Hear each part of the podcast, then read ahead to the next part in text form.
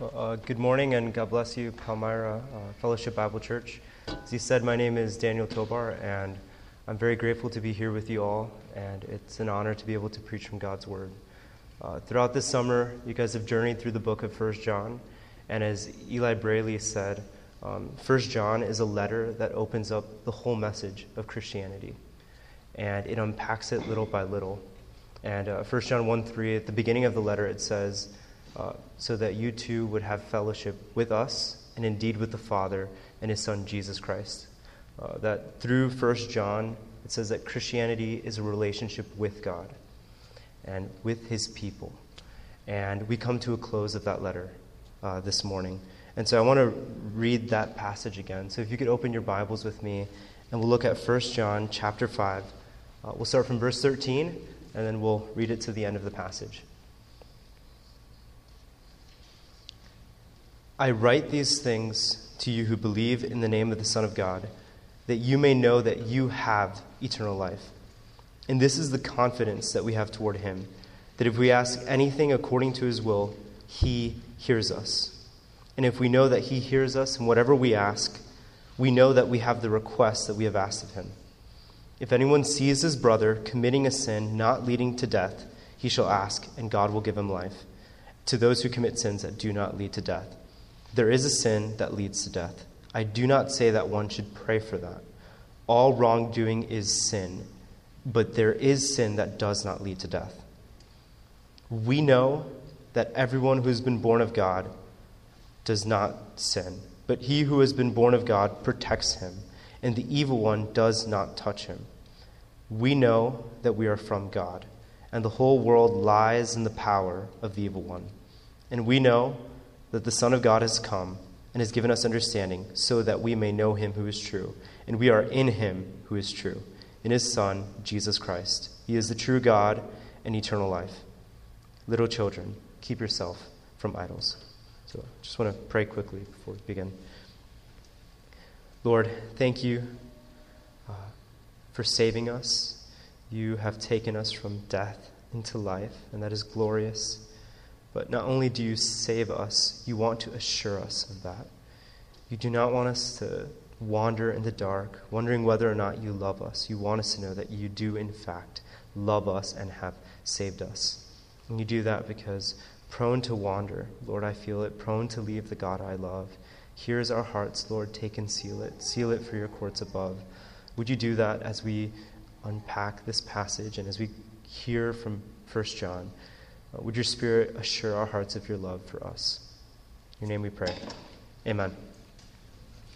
We all desire certainty, and I think it's our fear of failure and disaster warrants it.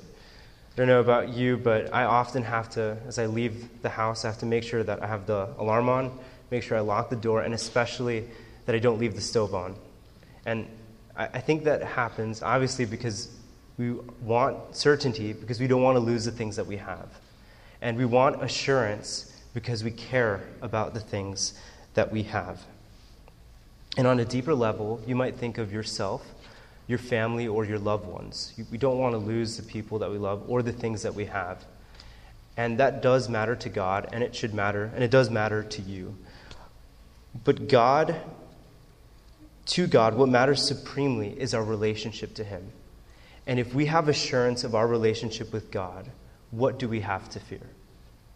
And if you look at verse 13 again, it says, I write these things to you who believe in the name of the Son of God. So John's writing to Christians, to us this morning, that you may know that you have eternal life. This verse right here displays the whole point of the letter of 1 John that God, out of his assuring love, wants us to know that we are saved. He wants us to have that security in Him. And you might ask, if God has saved us, why do we find it, why do we struggle to have assurance? Why does God anticipate our need for assurance? What I believe this text answers us is why God assures his people. There's something that God is doing and is at work as we struggle to believe and have faith in God and to grow in that. God works through assuring his people, and we'll see that at the end of the sermon. So as we look at verses 13 through 20, we're going to see three assurances. And then as we look at verse 21, we'll see one final action. So these three assurances as we begin will lead us to that final action. And so that's the work that we'll get to so we can see that end of why God assures his people. Uh, so let's begin. Uh, first, be assured God hears our prayers. Verses 14 and 15 read, And this is the confidence that we have toward him that if we ask anything according to his will, he hears us. And if we know that he hears us in whatever we ask, we know that we have the request we have asked of him. First, be assured God hears our prayers. Now, we may be tempted to gloss over this beginning assurance. We may think, God hears me. Shouldn't that be a given? But we must remember the fall. Uh, Adam and Eve, they walked with God in the Garden of Eden. And when they disobeyed God, um, there was an eternal chasm between God and all of humanity. Uh, because of sin and our brokenness, we do not deserve God's compassionate ears hearing our prayers. So when we hear this beginning assurance, God hears our prayers. That's something that should um, amaze us. It's, it's humbling. And God wants us, as His children, to be assured that we will never be left unheard. And God is not annoyed by our prayers. He welcomes our prayers and He empathizes with us in our suffering. This passage reminds me of the Israelites as they were going through slavery. In Exodus 2:23 it reads, "During those many days the king of Egypt died, and the people of Israel groaned because of their slavery, and they cried out for help. Their cry for rescue came, from slavery came up to God, and God heard their groaning. And God remembered his covenant with Abraham, with Isaac, and with Jacob. God saw the people of Israel then it ends saying, and God knew. In the same way, we can come to God with our burdens and with our prayers. And not only does God hear our prayers, He knows them all. So, whatever your needs be, God knows them all, and God knows exactly, as a father, how to deal with them all. He will not leave you abandoned, neglected, or distraught. God draws near to us he hears our prayers and He comforts us with grace. Even evil fathers do not give their children a stone when they ask for bread. How much more our Heavenly Father? And Jesus calls us to come to Him in prayer, and He says, He says to come with confidence. And I think the reason is because He suffered and knows our pain. Hebrews 4:14 says, Since then, we have a great high priest who has passed through the heavens, Jesus, the Son of God let us hold fast our confession. For we do not have a high priest who is unable to sympathize with our weaknesses, but one who, in every respect, has been tempted as we are, yet without sin. Let us then, with, and it uses the same word as in 1 John, with confidence draw near to the throne of grace, that we may receive mercy and find grace to help in the time of need. May our assurance that God hears our prayers move us to have confidence as we come to the throne of grace. God hears us he knows our pain and wants to work in us. In our most desperate, uh, depressed, and difficult moments, it is a comfort that we know that we can come in any time of need to the throne of grace where God will hear us and meet us. But maybe on a different notion, you might wonder this morning yes, God hears me. I see that here. But does He act for my good? And it may seem at times, because of difficult situations in life, it doesn't feel like he even hears me at all. Well, you're not alone this morning. The psalmists, in their laments, ask, Why have you forgotten me? Psalm 42 9. Why do you hide your face from me? Psalm 88 14. Incline your ear, O Lord, and answer me, for I am poor and needy. Psalm 86 1. God hears us even when it seems like he is distant. And suffering can do that it can tend to cloud our judgment. But God comes shining through our clouds of doubt with his compassion to hear us. But do I always get what I want or what I'm praying for?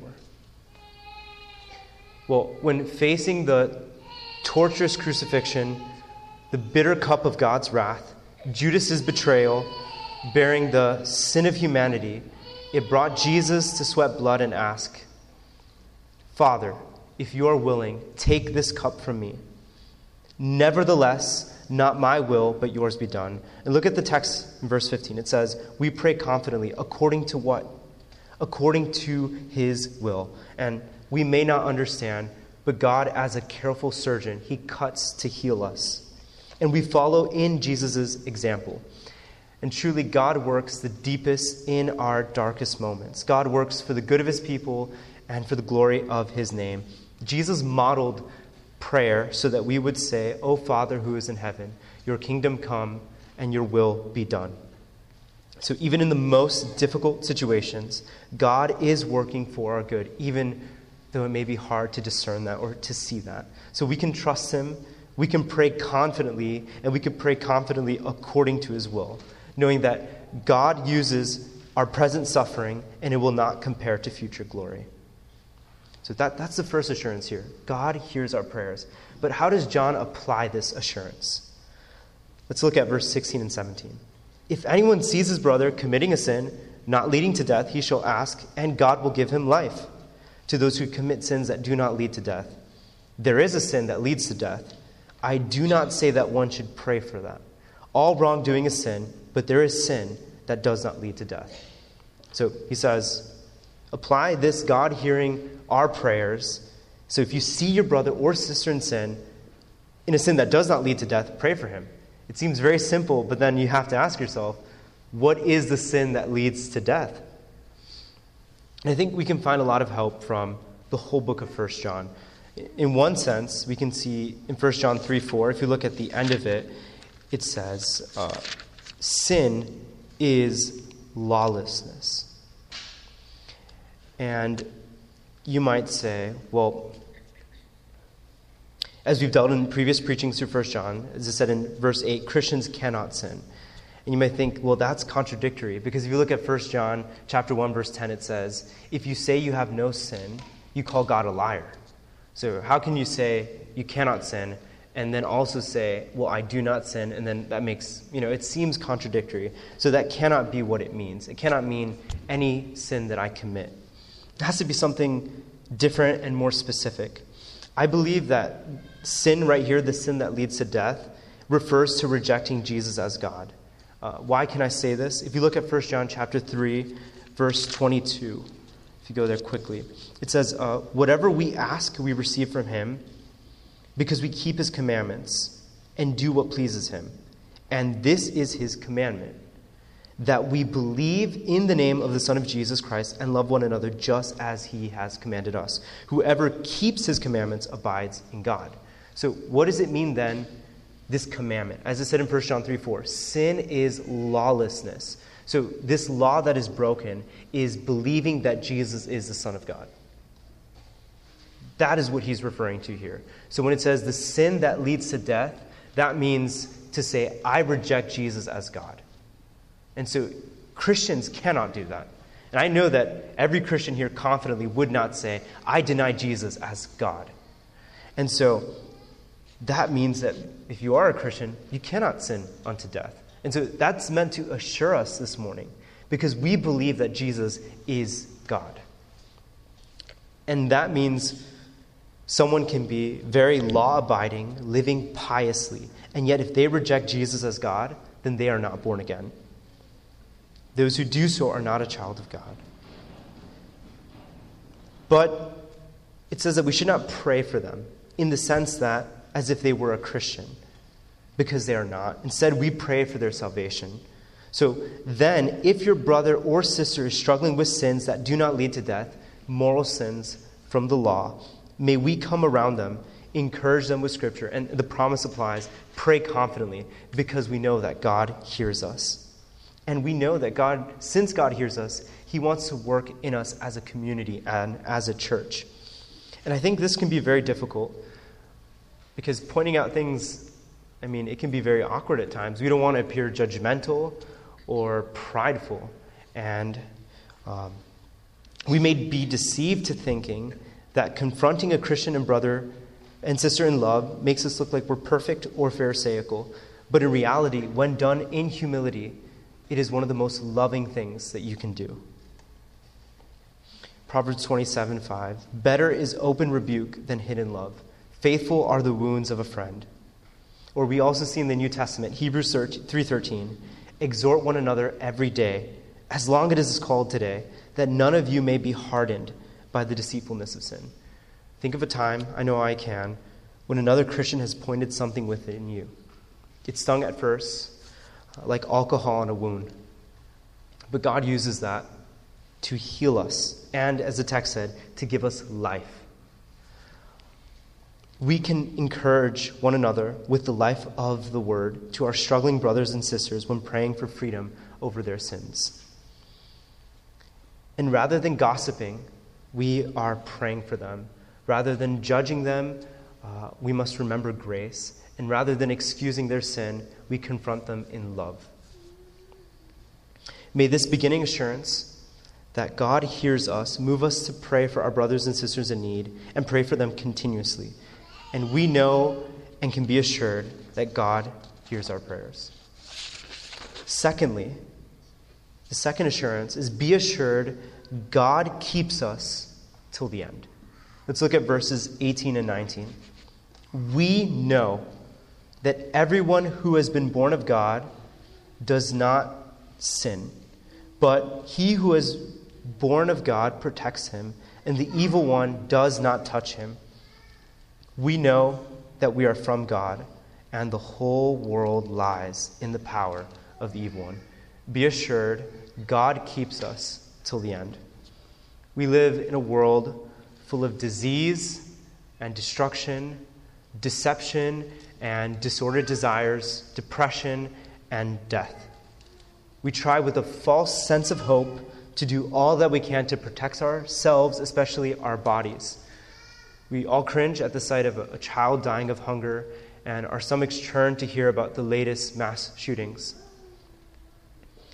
And yet, with the greatest medicine, savings in our bank accounts, and fences around our homes, we still don't feel safe, and so we fear.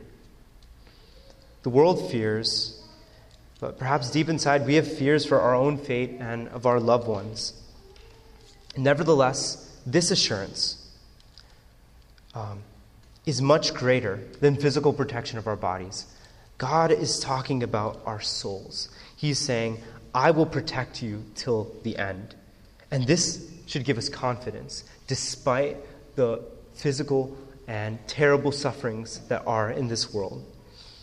And we have the greatest protector. It says that the one who is born of God protects him. Jesus, the one born of God, fully human and fully God, he protects us from the evil one. The evil one, Satan, whose main work is to still, steal, kill, and destroy.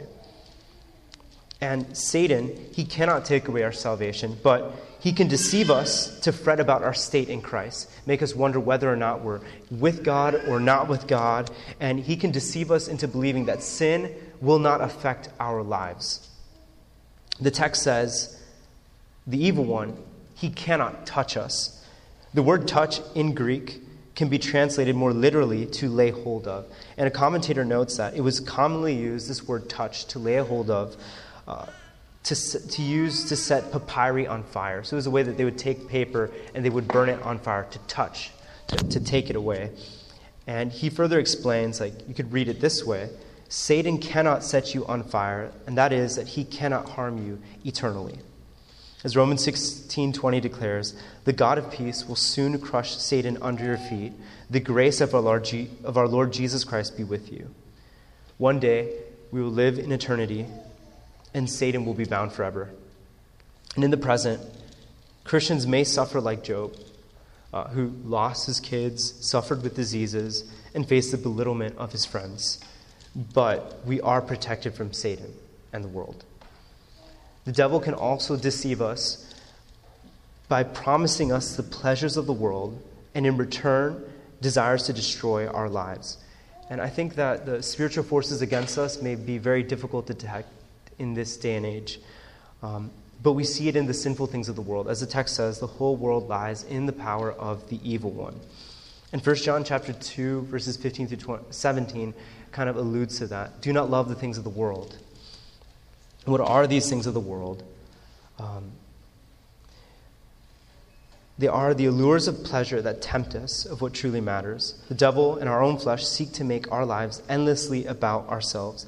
However, God loves you so much that he does not want us to be like the world. He wants to conform us into his image.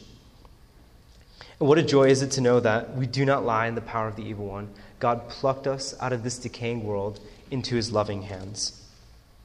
And again, as it says here, we do not keep on sinning, or better translated, we do not sin. This again refers to our rejection of Jesus Christ as God. We cannot reject Jesus, for we are from God. And we can be confident that since God hears our prayers, God will keep us till the end. So do not fear about tomorrow or worry about what's going on in the world. God has everything in control. We will die on earth, but we'll live forever in eternity. We know this and can be assured because God will keep us till the end.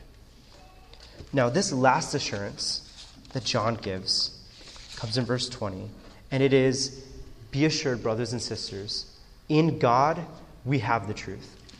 Let's look at verse 20. And we know that the Son of God has come and has given us understanding, so that we may know him who is true and we are in him who is true, in his Son, Jesus Christ. He is the true God and eternal life. The last assurance John gives is that in God we have the truth. I think this is particularly important for our day and age. Uh, we live in a world that wishes to deny truth exists at all. It's this term that people call postmodernism, which all it basically means is it's trying to move past the idea of having to prove things as true. And simply put, whatever feels right to you is truth. And they claim that there's no such thing as absolute truth. So they don't, they don't just want you to be tolerant, they want you to accept every other belief.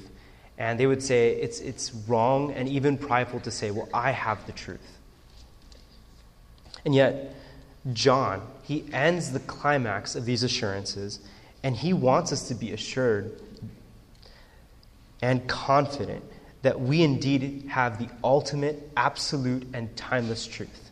Truth that uh, grounds us in reality, truth that guides us in a way that we should walk, and truth that guards us from things that are false, things, namely, that are against the truth. And, and, the truth of God's word is not simply intellectual things that we can know, it's experiential, things that we want to live out. It's not simply informational, but it's transformational. And John emphasizes the truth, and we see this truth in the final portion three times. If you look again at verse 20, it says, uh, The Son of God has come and given us understanding that we, know, that we may know him who is true. And we are in him who is true, in his Son Jesus Christ. And he is the true God and eternal life. First, Jesus has come and has given us understanding. It's one of the reasons why he has come, so that we can know him who is true, and that is found in God. And he sent Jesus to testify to his God, to his divinity. And why is it through Jesus that we can have assurance? Uh, look back at the, the beginning of the letter, 1 John chapter 1.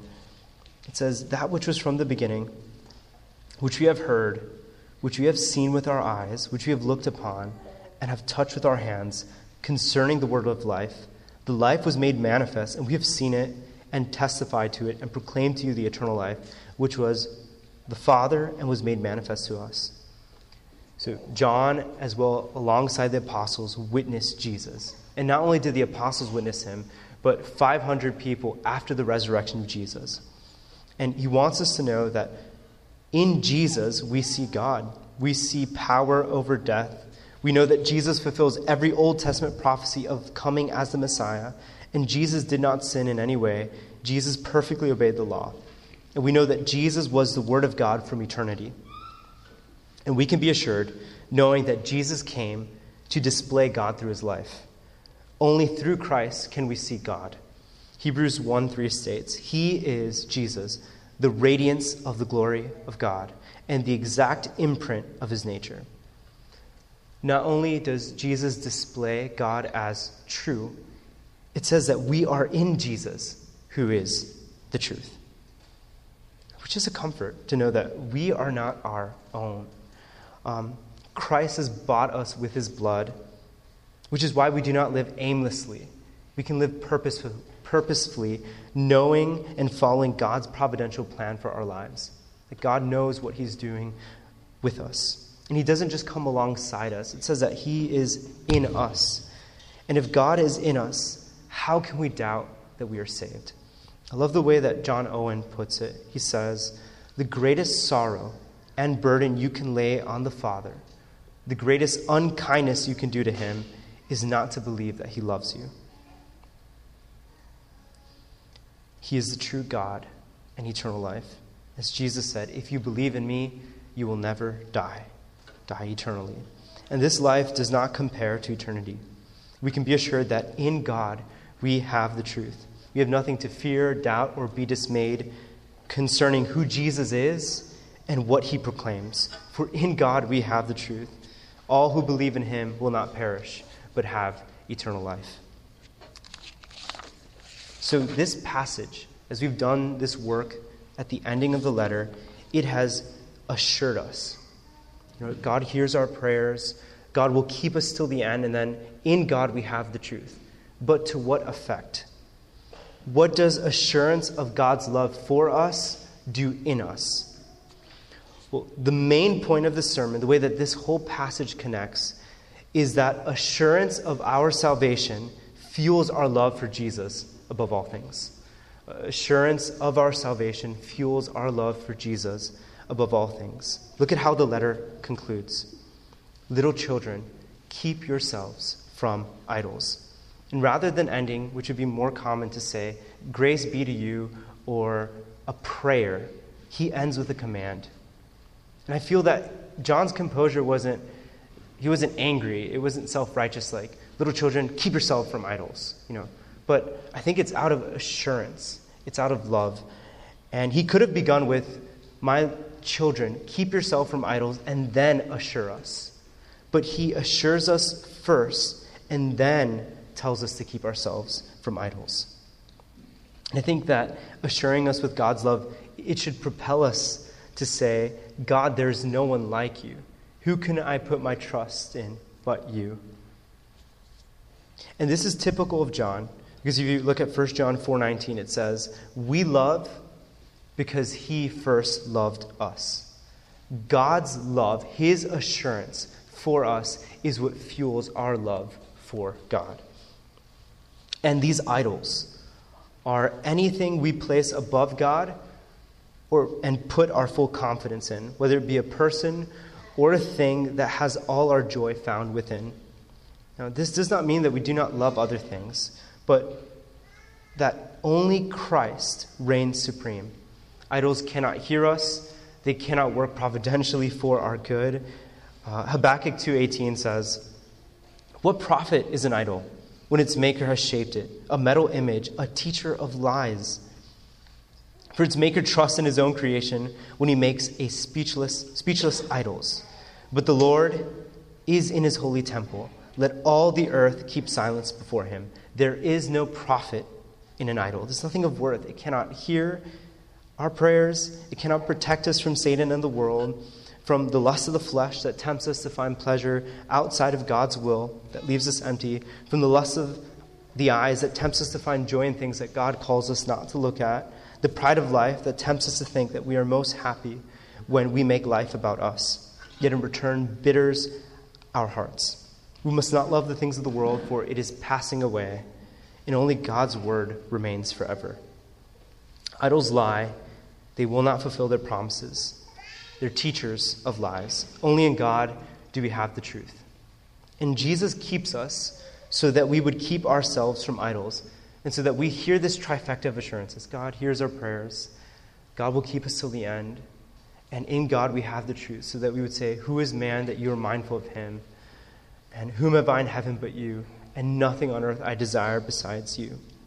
May we keep ourselves from idols because we love Jesus above all things. He took our sin upon the cross, saved us from the wrath of God, and calls us to live in a life of holiness. Our true joy comes from living for Jesus and being like Jesus.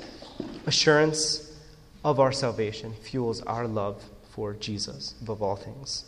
I want to close by recounting a story in Pilgrim's Progress. You trespassed on my land last night, trampling in and lying on my property. Therefore, you must come along with me, said Giant Despair. And Giant Despair took Christian and Hopeful, and he placed them in Doubting Castle. He would leave them famished, and he greatly enjoyed beating the joy and faith out of them by whipping them physically with the fearful Crabtree cudgel club. Giant Despair even took Christian and Hopeful outside, and they sat at a grave. And he told them to look at the bones of those who passed by this doubting castle and gave up. And seeing this, Christian and Hopeful contemplated ending their life. And Christian said, Why should you continue to choose life, seeing that it is filled with so much bitterness? I think we can feel that way at times. Doubts uh, can paralyze us, it can beat the joy, hope, and faith out of us, which is why I believe God wants to assure us this morning. And sometimes looking at the bitter and evilness of life, we wonder, well, what's the point? I felt this way as Christian did. My, my first year of college, I began to doubt my faith and specifically question whether I was saved or not. As I was studying for ministry, I was like, well, how can I do ministry if I don't really know I'm saved? And there's some questions that I had about Christianity, which led me to feel like this doubting castle. I had a lot of questions about evil. Um, two years prior, my mom was diagnosed with uh, stage four cancer, and I, I was just asking God, well, why would you allow something like this to happen? And so it kind of led me to a very dark place. I did feel despair. But I thank God that He didn't leave me there. And God doesn't leave us there, He doesn't leave us in a doubting castle. God gave me hope through His Word and through His church. And He can do that for you. Um, the way that story ended, character, his name was Hope, he encouraged Christian. He said, Don't take your life. As it reads, on Saturday, about midnight, the prisoners began to pray, and they continued in prayer almost till the break of day. Now, a short while before it was daylight, Christian, like someone suddenly amazed, broke out with the most passionate exclamation What a fool I have been to lie in this stinking dungeon when I could have just well walked free. In my chest pocket, I have a key called Promise that will, I'm thoroughly persuaded, open any lock in Doubting Castle. Then said Hopeful, That is good news. My good brother, do immediately take it out of your chest pocket and try it. When we doubt, when we have despair, do not forget, you have the promises of God. These assurances that we just read are for us, not only today, but for eternity. Faith is the key. As 1 John 5 4, the memory verse for this week, for everyone who's been born of God overcomes the world, and this is the victory that overcomes the world our faith. Who is it that overcomes the world except the one who believes that Jesus is the Son of God? Faith overcomes the world.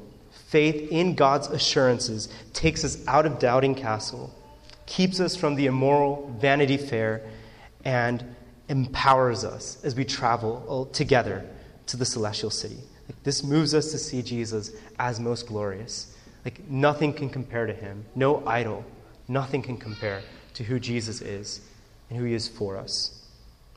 May this assurance fuel our love for Jesus above all things. Let's pray. God, Thank you that right now, as we pray, we can be confident that you hear us. Whatever our needs be, you will work all things according to your will. We might fear what may happen tomorrow or in the years to come, but let us not have doubt or be uncertain that you keep us till the end. As your children, we have nothing to fear. In you we have the truth. As Peter said, I run to nothing else. Whom have I, um, who else has the words of eternal life? That's only you, God. So may we run to you and nothing else.